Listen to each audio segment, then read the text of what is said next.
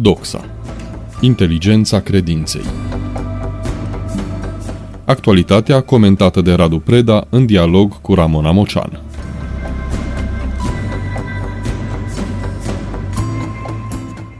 Bine vă regăsesc, stimați ascultători! Propunerea noastră pentru astăzi la DOXA este problematica inegalității sociale. Dragi prieteni, la fel ca majoritatea legilor fundamentale din statele membre ale Uniunii Europene, și Constituția României proclamă caracterul social al statului român, chiar la articolul 1 aliniatul 3, alături de cel de stat de drept și stat democratic.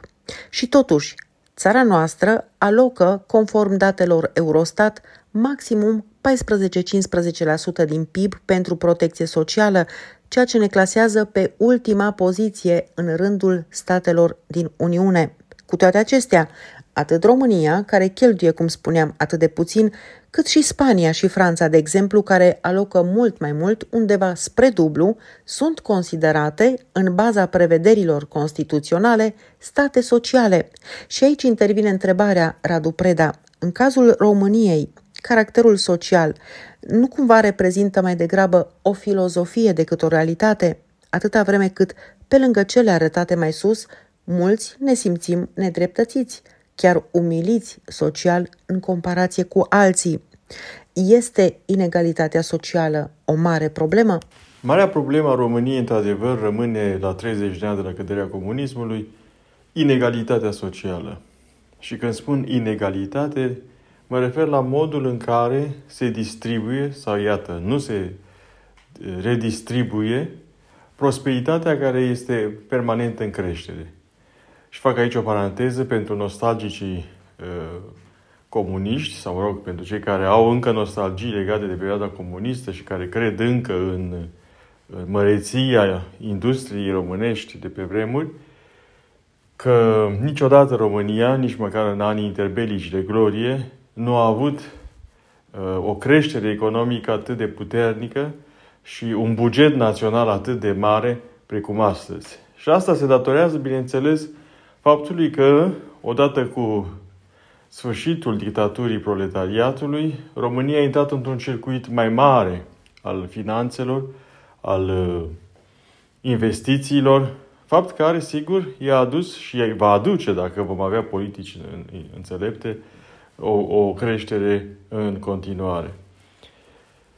Problema care se pune însă este, într-adevăr, cum redistribuim această bogăție care intră, într-adevăr, în țară, care se produce în țară prin industriile noastre proprii, mai cu seamă prin cele înalt calificate, și mă refer aici nu doar la IT, ci în general la tot ceea ce înseamnă tehnologie de ultimă generație, modul în care, sigur, vom avea un anumit standard de cost al vieții care să ne scoată din discuțiile acestea în bună parte sterile, referitoare la pensiile speciale, la privilegiații sorții, la cei care, vezi, Doamne, nu-și merită banii pe care îi primesc.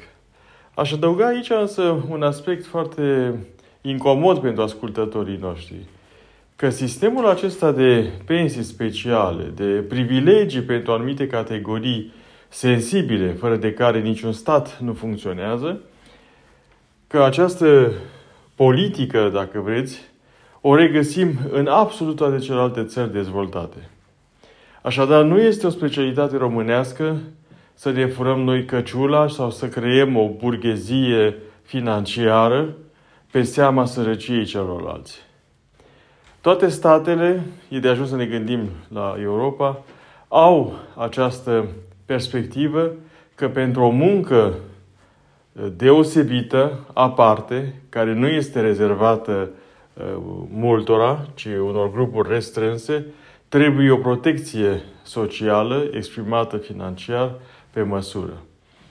Problema la noi este că diferența între resursele materiale pe care le au aceste categorii și baza populațională, baza muncitoare, ca să zic așa, cei care produc plus valoarea în industrie și practic plătesc această anvelopă a specialilor, nu este plătită nici ea în mod egal.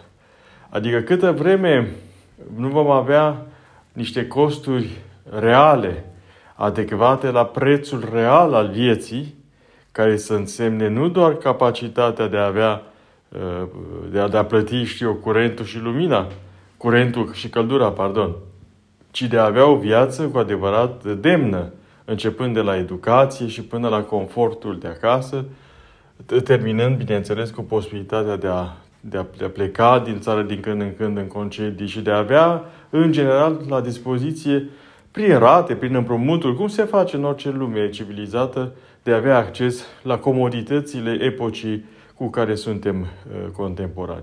Câtă vreme, așadar, unii nu-și vor permite nici în 3 vieți să aibă măcar o parte din aceste privilegii firești, iar alții vor fi și mai privilegiați, avându-le oricum pe toate, până atunci discuția aceasta legată de special și nespeciali, discuția despre inegalitatea socială va continua. Și ea va continua fără să aducă neapărat îmbunătățiri, ci va alimenta un bazin de frustrări care se va manifesta periodic, cum se întâmplă și acum, cum se va întâmpla și la anul în timpul campaniei electorale, în tot felul de populisme. Pentru că nu este nimic mai ușor în materie de manipulare socială decât să atâți focul resentimentului. Cu resentimentul au lucrat până la urmă și comuniștii, nu? Care spuneau că burghezii au subt sângele țării, că burghezii și moșierii, așa era formula, regimul burghezo-moșeresc, nu? Au fost niște trântori pe seama țăranului român sau muncitorului și își merită, cu alte cuvinte, soarta, adică să moară în pușcării, în lagăre sau pe temiri unde, sau, în caz fericit, să fugă din țară în exil.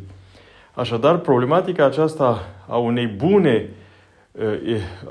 bun echilibru între ce producem și câți profită în mod legitim de acest preț al producției noastre, câți profită de bunăstarea pe care România în mod real o are, în ciuda faptului că banul public este cheltuit fără cap și cu interese exclusiv partinice, această problemă trebuie să o punem și noi în cadrul bisericii.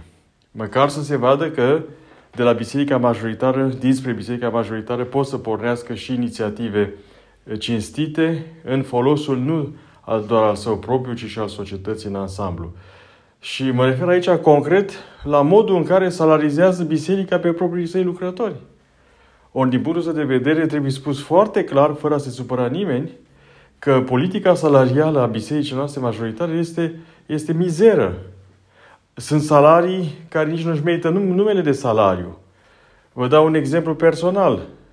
Un preot la o parohie, totuși de oraș, preot 2, are pe hârtie în jur de 400 de lei.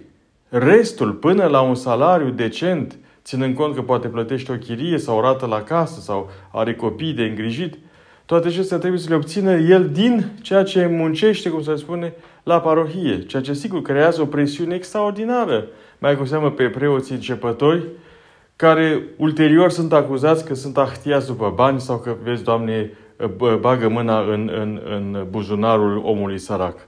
Deci, câtă vreme nici noi în biserică nu avem o dreptate socială, câtă vreme noi avem, iată, la nivel de ierarhie, niște călugări care au depus votul sărăciei, dar care sunt finanțați, plătiți cu indemnizații de demnitari, iar cei care sunt și profesori la universități au și salariul aferent de profesor, câtă vreme, așadar, vârful se comportă ca niște speciali, cei de la vârf sunt speciali, cu atât mai jenant este ca la bază să ai situații care sunt, de fapt, la limita subzistenței. De aceea, problema inegalității sociale, în ciuda faptului că România se definește în Constituție, drept stat social, această chestiune rămâne deschisă și nu rămâne deschisă că trebuie să rămână deschisă, ci rămâne drept una dintre rănile pe care, după perioada comunistă a sărăciei comune, trebuie închisă printr-o prosperitate echilibrată și decentă a viitorului. Da, se pare că marea problemă în România rămâne inegalitatea socială. Altfel spus, avem o dificultate în a redistribui prosperitatea economică maximă, de altfel, de care ne bucurăm din plin de când suntem într-un circuit financiar și investițional mai generos. Pe de altă parte, trebuie să știm că discuții sterile precum pensiile speciale, care oricum există în toate statele Uniunii Europene, nu servesc deloc la soluționarea problemei.